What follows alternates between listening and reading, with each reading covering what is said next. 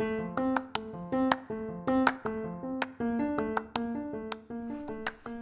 everyone. This is Peter Brower, and you are listening to the Deeply Rooted podcast. Today's episode is the final episode in a series we've been working through called Praying with Jesus, as we've been reading and, and listening to the six prayers of Jesus found throughout the Bible. Really uh, has been a blessing to me, and I hope that it has been to you too. Not only learning a little bit how to pray, my prayer life has changed, but also learning about Jesus, about our Savior through his prayers. So hope you've been blessed by this again. Uh, today is again the last and final prayer in that series. It's the prayers, the three prayers that Jesus prayed from the cross. So we'll be listening to these prayers of pain in the midst of death, but also beautiful prayers of faith.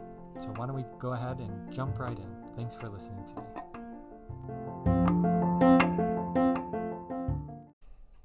Hi everyone, and uh, thank you for tuning in to this last episode in our series on praying with Jesus. We've come to the sixth and the, the final prayers of our Savior. Uh, we've heard Jesus pray a good amount now, and I hope that you've learned a, a lot not only about your own prayer life and how, how you might be able to change or grow in your praying, but also, but also about Jesus. Uh, to me, that's what I've seen. We just gain a beautiful picture of Jesus by listening to his prayers, and uh, again, that's been true of me. I, I hope it's, I hope it's true of you as well.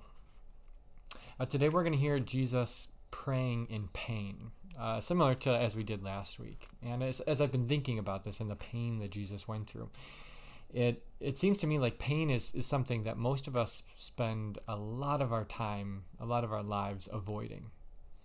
Uh, I don't know about you, but I, I tried to do just about anything I can to avoid pain. I, I suppose not always. I mean, uh, I'm a runner, for example, so that takes a, a certain amount of pain in, involved in that. But I have my limits, right? An hour, uh, sometimes I push it an hour and a half. I've done a marathon that was even a little bit longer than that, but but any more than that, right? And and no, thank you. uh, I have my limits to how much pain I'm, I'm willing or, or able to put up with, and again, a, a, lot of my my time is, is spent trying to avoid that pain, whether it's physical pain or discomfort, right? Uh, we we we spend all sorts of money and all sorts of upgrades in our cars to get the heated seats uh, so that we can avoid the pain and the cold of, of winter. Uh, we also spend time, though, avoiding emotional pain, right? And, and as we'll talk about today, even sometimes spiritual pain. Uh, but sometimes pain just isn't avoided. I know no matter how many pills we, we take, no matter how many hoops we, we jump through to get around it. We, we just can't avoid pain. And I, I think the best example of that, the most haunting example of it, maybe, is the pain of death itself. Right? Death is a stark reminder uh, of, of a pain that cannot be avoided. As much as we try, as, as, as much as we would like to conquer death itself, we, we haven't found a cure for it yet. Not, not yet. Uh, we, we all continue to to be pained by death, whether it's looking ahead to our own death or the death of people we love, right? Uh, we, we can hide from pain sometimes or numb it, can't we? We're good at that too. But but when death comes, it's a it's a stark reminder that some pain cannot be avoided, and the pain of death it it, it stops for no one. Uh, it's a reminder of our limitations as, hum, as humans. There's some pain we just haven't figured out a, a cure for. And, and then there's, uh, of course, the sense of finality to the pain of death. Most other pain is, is fleet, fleeting. I mean, we do have chronic illnesses, but, but death is kind of that, that lasting pain. Um, but as we'll see, God has an answer even for that. And our Christian faith uh, teaches us a lot about death, and it helps us to see it in a whole new way. Because here's here's the thing about how Christians view death. Uh, death is not something to be avoided. It's not something that we need to work around or, or numb ourselves to. Uh, death is, in many ways, a part of the Christian life. Uh, Jesus, for example, calls us to, uh, well, this is what he says. He says, If anyone would come after me, let him deny himself and take up his cross and follow me. Jesus calls us to, to a life of death, if, if I could put it that way. He'll say, Whoever seeks to save his life will lose it, but whoever loses his life for my sake will, will gain it. So, so Jesus calls us to have this new perspective, this new relationship to, to death, uh, even death it, itself. And, and that new relationship comes about by the death of Jesus. See, Jesus calls us to a life of dying. Take up your cross and follow me. Whoever wants to save his life will, will lose it. And, and Jesus himself enters into that pain of death, right? He, he doesn't tell us to, to go on and get dying and then stand back and, and avoid it himself. Jesus willingly enters into it. And he does it because he knows that that it's only through his own death that our death will be defeated. It's only by, by himself dying and then rising that, that our death will be redeemed. It's only by, by jumping onto that cross and dying for the sins of the world that, that there will one day be an end to death, that it won't be lasting, that it won't be eternal, uh, but that what will be eternal is life. And so that's all to say that the Christians have this unique perspective on death. We view it as a bad, a terrible thing. It was never part of God's plan. And yet we don't seek to avoid it. We don't seek to, to run around it or hide from it or deny it or, or numb ourselves to it. And instead, we, we cling to Jesus' death by faith, knowing that with him we too die, but only so that we might rise. And so, what we're going to do today is we're going to spend some time listening to Jesus' dying prayers, the prayers that he prayed as he laid down that, that life for us to, to completely redeem death, even death itself. So, we're going to listen to Jesus as he prays on the cross. And these prayers, as you might imagine, these, these last prayers of Jesus' life in his death, they are powerful. And there are three of them. Uh, you might be aware that Jesus spoke seven words, seven phrases from the cross. Uh, uh many of us re- remember that, uh, especially around Good Friday, uh, leading up to, to Easter. Uh, four of those seven sayings, those aren't prayers in, in particular, but three are. And so we're going to listen to them. They're found in different gospels. We're going to listen to Mark's gospel and then Luke's gospel, again, as, as we hear Jesus pray. So why don't we just jump into the first one? That might be the best way to do it. The the first prayer that Jesus prays is recorded in Matthew and Mark, and and this is what Jesus says. From the cross he prays, My God, my God, why have you forsaken me? I don't know what those words tell you about Jesus and his death, but what they reveal to me is that Jesus' death was real, right? In the, in the pain of his death that he felt was real. Uh, Jesus' death wasn't just an illusion, right? It wasn't some magic trick. He didn't just pretend to die, but really kind of escape off somewhere. And uh, in the historical counts that, that Matthew, Mark, Luke, and John leave for us, right, they, they kind of all speak to that, that this was a real historical event. It happened to a real person surrounded by other real historical people in a real place at a real time. Uh, but I, I think Jesus' pain, the pain in his voice, and the prayer that he leaves us with here, that speaks to the realness of his death as well. Right? This is a prayer of, of agony. My God, my God, why have you forsaken me? Uh, he feels abandoned by God. God has turned his back on, on him and left him like never before, alone. And so this, this tells us that, that his death was, was real and not an illusion. Again, he didn't come to this world just to avoid death, to tell us to die and then and stand back and, and watch, but he willingly entered into it. Now, a, a couple interesting things about this prayer in particular. Uh, first, uh, Mark tells us that he that Jesus prayed this prayer in Aramaic. Uh, Eloi, Eloi, lama sabachthani. Uh, that that was Aramaic, and that would have most likely, as, as far as we can tell, that would have been Jesus his his mother tongue, right? His first language, the, the, the language we spoke at home with Mary and Joseph. This, this was his heart language. And, and that tells us a, a couple in, important things, right? Jesus is crying out now from the depths of his heart. But he does it, uh, interestingly, using the words of Psalm 22. Uh, this this prayer is actually a direct quote from the opening words, the opening verses of Psalm 22. And, and just so just an interesting reflection on that as I think about it. Uh, Jesus prays from the heart because he's praying it in his mother tongue, his first language, but he also prays scripture, uh, a pre-written prayer in a sense. Uh, what that tells me is that uh, pre-written prayers and prayers from the heart they're not mutually exclusive, right? Just because you're reading a, a prayer that someone else has written, or, or just because you're quoting scripture as your prayer, doesn't mean that it's not a heartfelt prayer right? We might think that a truly heartfelt prayer is one that I just kind of come up with spontaneously in the moment based on what I feel. Uh, but Jesus shows us that that quoting scripture and praying, you know, pre-written prayers sometimes are, are the only way to pray from our heart. I mean, think of when you are at the end of your rope and you are empty, like Jesus was, having had so much taken from him, and, and you don't even have the words. Sometimes it's in those moments that we need to turn to Scripture right? And we let scripture in those moments, whether it's the, the Psalms or any word of God, we let those words become our own. And as we quote those scriptures, it, it flows into our heart, but then also back out of our heart. And, and that can be true of us. It was true of Jesus here. As he quotes these ancient words, he lets them become his own. He lets them be his own words and prayers to his heavenly Father. And so, in his greatest moment of pain, Jesus, I think, sets us an example. You don't always have to be innovative, right, in your prayer life.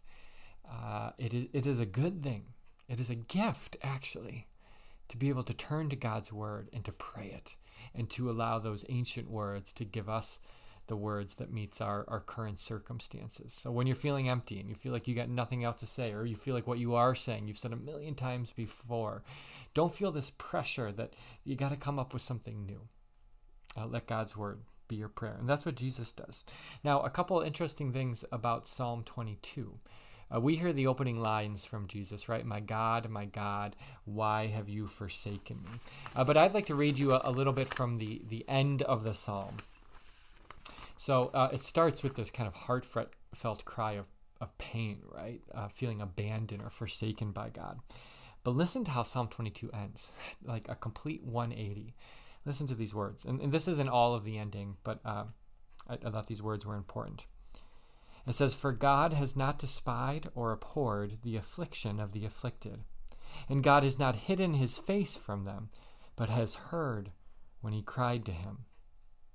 From you comes my praise in the great congregation. My vows I will perform for those who fear him. The afflicted shall eat and be satisfied. Those who seek him shall praise the Lord. May your hearts live forever. All of the ends of the earth shall remember and turn to the Lord, and all the families of the nations shall worship before you. For kingship belongs to the Lord, and he rules over them. They shall come and proclaim his righteousness to a people yet unborn, that he has done it.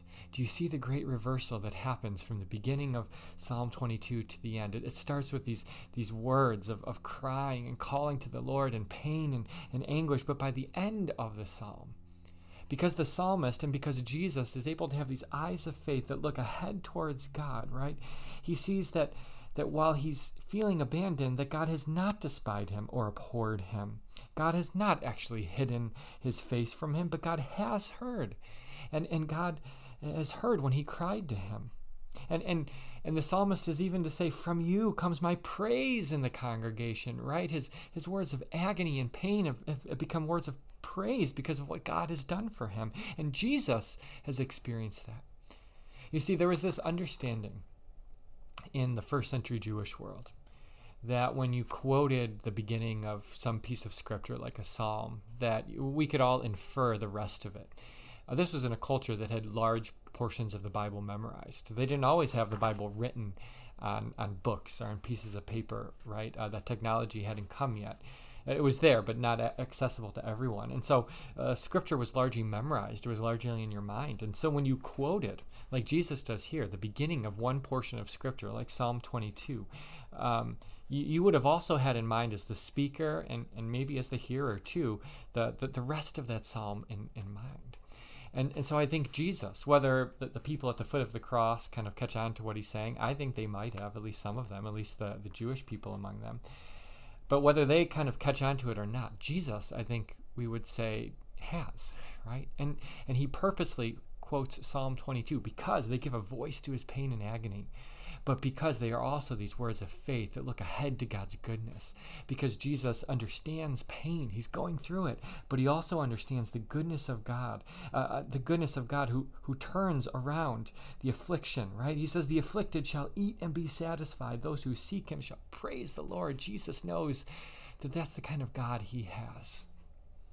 He says, May your hearts live forever. All the ends of the earth shall remember and turn to the Lord, and all the families of the nations shall worship before you. The end of Psalm 22 pictures this day when all people, Jews and Gentiles, are worshiping and coming before God, and that's what the death of Jesus brings. It brings all people together before the throne of Jesus to worship Him and praise Him without end. And so, yes, we ought to have in mind the opening words because that's what Jesus prays. But I, I don't think Jesus is without faith in this moment. He has real pain, real anguish, real agony, agony, but he also has a very real God who he trusts is working all things for his good. And, and actually, some of Jesus' prayers coming up are, are going to reveal that as well that, that Jesus has not lost faith, but he continues to know the kind of Father, the kind of God that he has. Uh, Jesus' death then uh, shows us just the, the, the power of his death. In, in many ways, Jesus is like us in death, right? Something that we all go through, Jesus goes through himself. Again, he doesn't avoid it or go around it or, or, or numb himself to it. Uh, but Jesus' death is unique in many ways, too, isn't it? Because it's his death that brings about the salvation of the world. My death doesn't do that. Your death doesn't do that. It's Jesus' death which completely changed history and uh, we hear about one of those changes, right, that, that comes. So if we were to read uh, Mark chapter 15, we didn't have time to read all of it today, uh, the story of the death of Jesus. But listen to what happens. Um, I'll just pick up from when he, he prays when he prays this prayer. He says, My God, my God, why have you forsaken me? And some of the bystanders hearing it said, Behold, he is calling Elijah. Someone ran and filled a sponge with sour wine and put it on a reed and gave it to him to drink, saying, Wait, let us see whether Elijah will come to take him down. And Jesus uttered a loud cry and breathed his last, and the curtain of the temple was torn in two from top to bottom. And here's something interesting. It says, And when the centurion, who stood facing him, saw that in this way he breathed his last, he said, Truly this man was the Son of God. Well, that's an amazing thing for anyone to say, right? A recognition, uh, a statement of faith about who Jesus was. This man saw, and it's amazing any time anyone sees this, that Jesus was the Son of God. But even more amazing that this was not a Jewish man, right? This was a, a Roman, a Gentile, a centurion soldier who, who comes to faith in Jesus, having heard Jesus' final prayer. And this outsider is, is brought near to who Jesus is. Uh, we, we see uh, something very similar happening then in the next verse. In the next verse, verse 40 of Mark 15 says, There were also women looking on from a distance, among whom were Mary Magdalene and Mary the mother of James the younger and of Joseph and Salome. Here's this group of woman, women who are near to Jesus too. Right? So many others have scattered. So many others have betrayed him or denied him or mocked him or rebuked him or slung insults at him. But here at the end, here is a, a centurion who understands and gets who Jesus is and is brought near in faith. Here are these women, right? Second class citizens in many ways in the ancient world.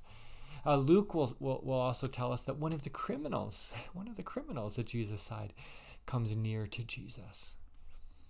Here's what that tells me it, it tells me that, that Jesus, by being forsaken and abandoned by by his father, ha- having had his father turn his back on him. It is through that forsakenness that Jesus welcomes all people into his kingdom.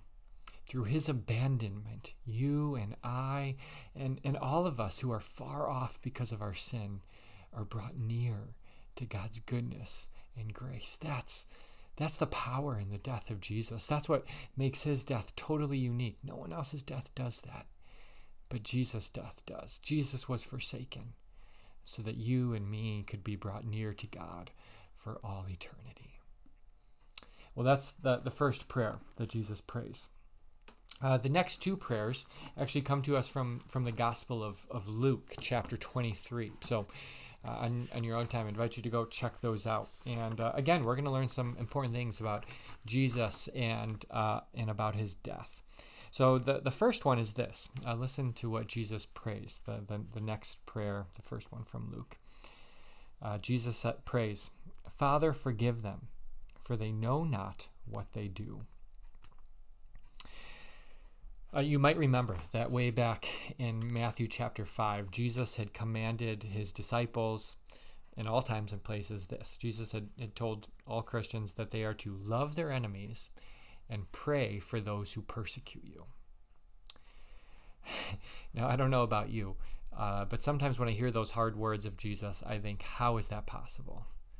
Right? How can I possibly love my enemies, right? Those who have hurt me, those who have rejected me, those who battle against me. How can I love them? And and then how can I pray for them? Like that's hard, right? It's it's one thing to kind of like forget or to let go of the pain they caused. It's another to to actively kind of re-engage with the person who has hurt you and and then to pray for them, right? And and I don't think he, he means like pray curses upon them, like but to pray for their good, right? So I don't know about you. My initial reaction when I hear that command of Jesus, love your enemies and pray for those who persecute you, my initial reaction is to think, how? How can I do that? How is that possible? But there is another question that kind of closely follows on the heels of that, and it's what? And I don't know if you've ever thought about that, but like, what are we supposed to be praying for for our enemies? right? Uh, what kinds of things are, are we to lift up on their behalf? Again, I don't think Jesus means we're supposed to pray curses upon them, right? But there might be a lot of things that we might feel a little bit more comfortable praying, right? We, we might pray for our enemies that, um, that, that they face justice for what they did, right? Justice is a good thing. We have a God of justice, so we might pray, uh, I, Lord, I hope my enemies that they get what they deserve, right? or or we might pray for our enemies that um, that they see that we're right and that they're wrong, right? And uh, there's not something wrong with that, uh, at least as far as it goes, in, in some cases at, least, depending on where we take that. Uh, but Jesus today kind of fills in the content of that. He tells us what we're supposed to be praying about for our enemies. Right? We heard it, right? He says, Father, forgive them, for they know not what they do. So, a couple interesting things here. When Jesus gives that pr- command to love your enemies and pray for those who persecute you, uh, like his earlier words of, of taking up your cross and laying down your life, uh, Jesus doesn't just give these commands and then kind of step back and stand on the sidelines barking orders at us, right? He, he, he engages, he jumps in, he does what he asks us to do.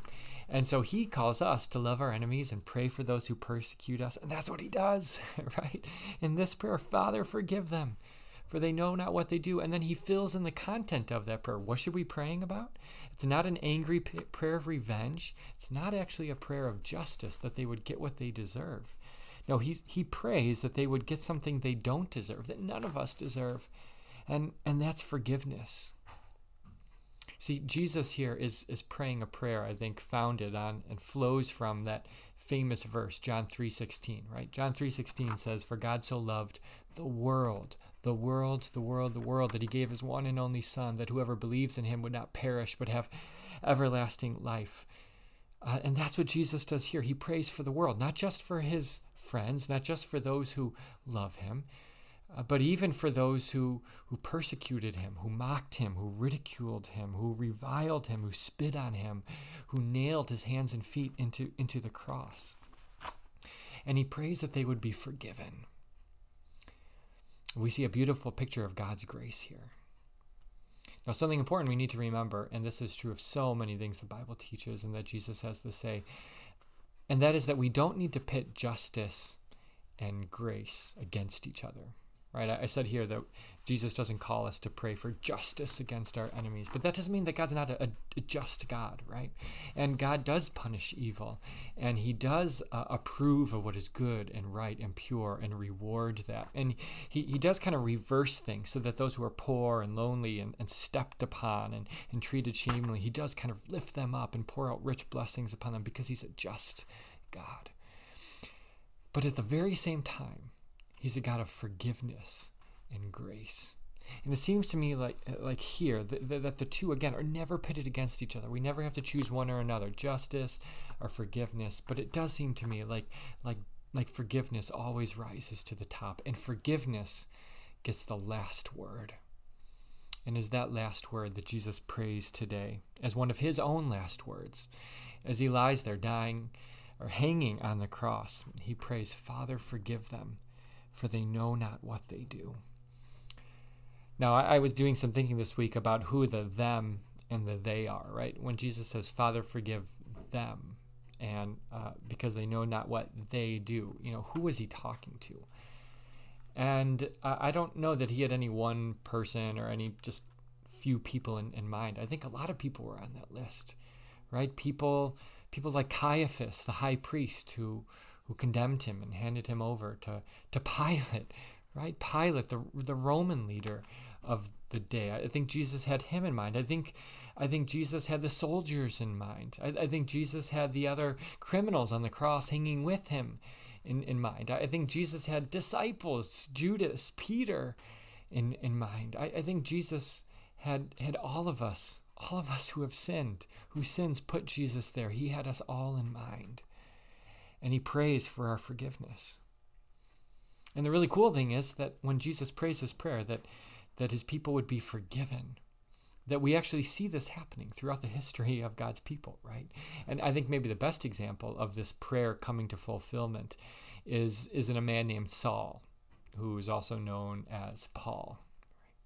Because if you remember the story of Saul, he was one who persecuted Jesus and Jesus' followers. He went from house to house, tracking down, dragging out Jesus' people, and, and persecuting them, in some cases, even to death. And, and yet, maybe Jesus even had Saul in mind. Father, forgive him, for he knows not what he does. And, and by the power of the Spirit, God worked this prayer to completion so that Saul would come to faith. Right? Saul would, would come to trust in Jesus. Saul would become Paul. And he would live forever as a forgiven and beloved child of God.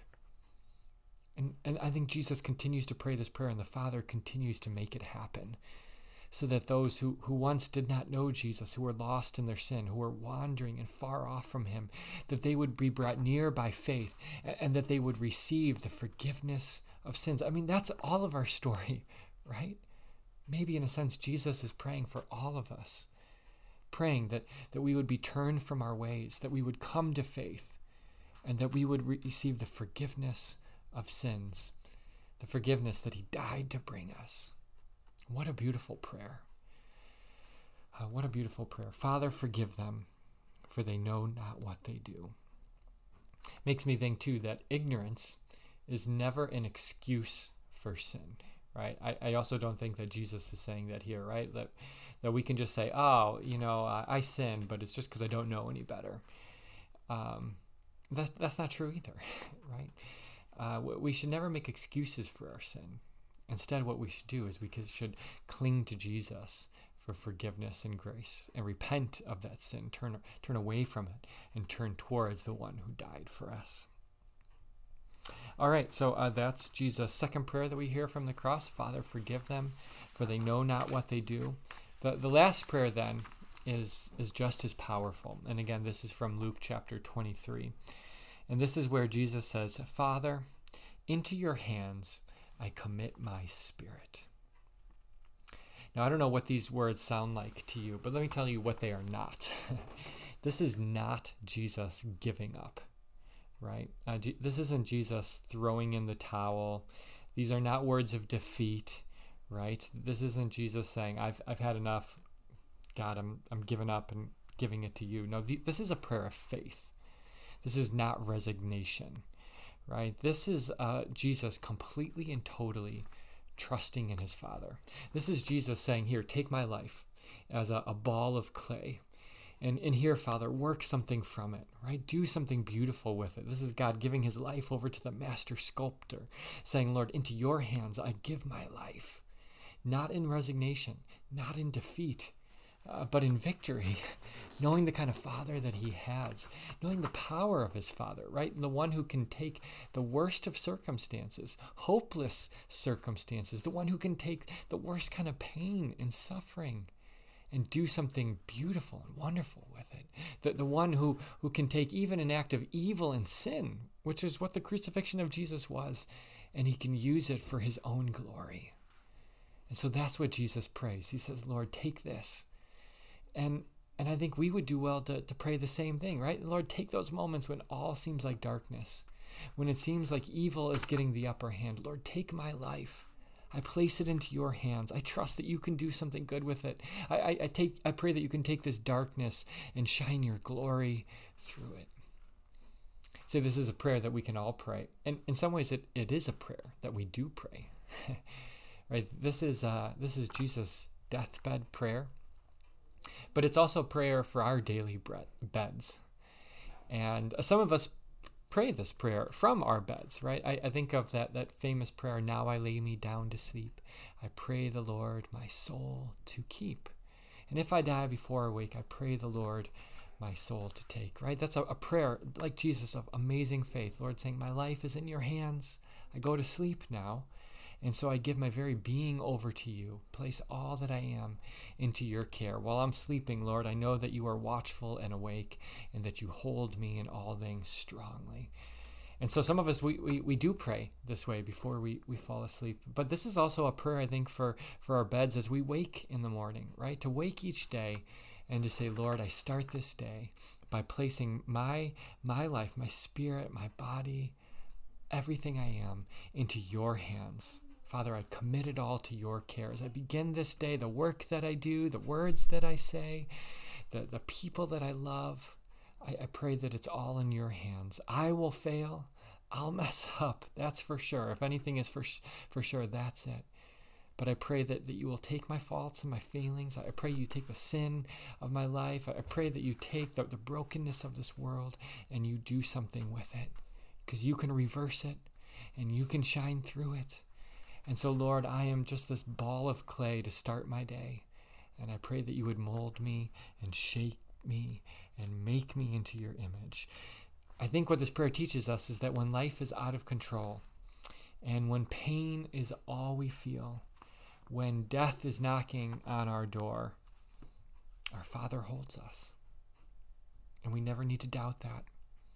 We never need to question it because He's there and He's got us and he's holding us. And, and the truth is that we can jump out of his hands, can't we? Um, God has given us that choice, but He will never let us go, and He'll never let anyone take us out of His strong and loving hands. His grip is is too firm. He's got us the entire way through. Well, those are the prayers of Jesus, and uh, again, we learn so much about our Savior, don't we? Uh, we we learn of His pain and His agony, that His death was real and the pain that he felt in that death was was just as real. My God, my God, why have you forsaken me?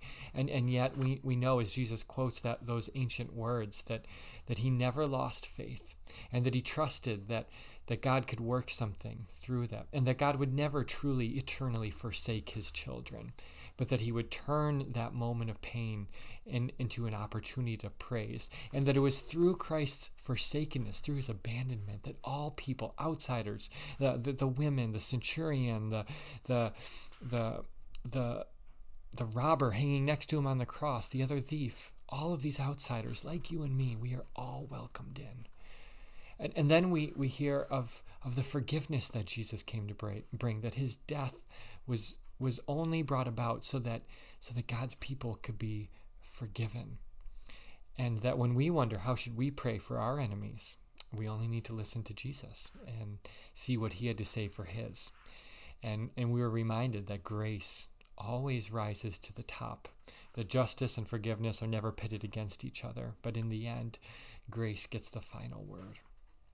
And then we were reminded that, that just as Jesus places his life into the hands of his Father, so can we. What a gift that is to give it all over to him, knowing that he holds us strongly, firmly, and securely. Well, again, I, I hope you've been blessed by listening to these prayers of Jesus with, with me. Uh, hope that you've learned about Jesus and hope that maybe you've learned a little bit about how to pray in your own prayer life as well. Uh, thank you for watching and listening, everyone.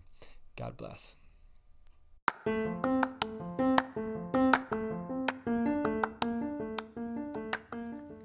Well, thank you everyone for listening to this episode of the Deeply Rooted podcast. I hope that you are blessed by our time together in the Word of God and pray that your roots went a little bit deeper. If you could do three things for me as we close our time together today, I would be blessed. First, if you could subscribe to this podcast, I would love that. That would be an easy way for you to listen to all future episodes and continue to get our updates.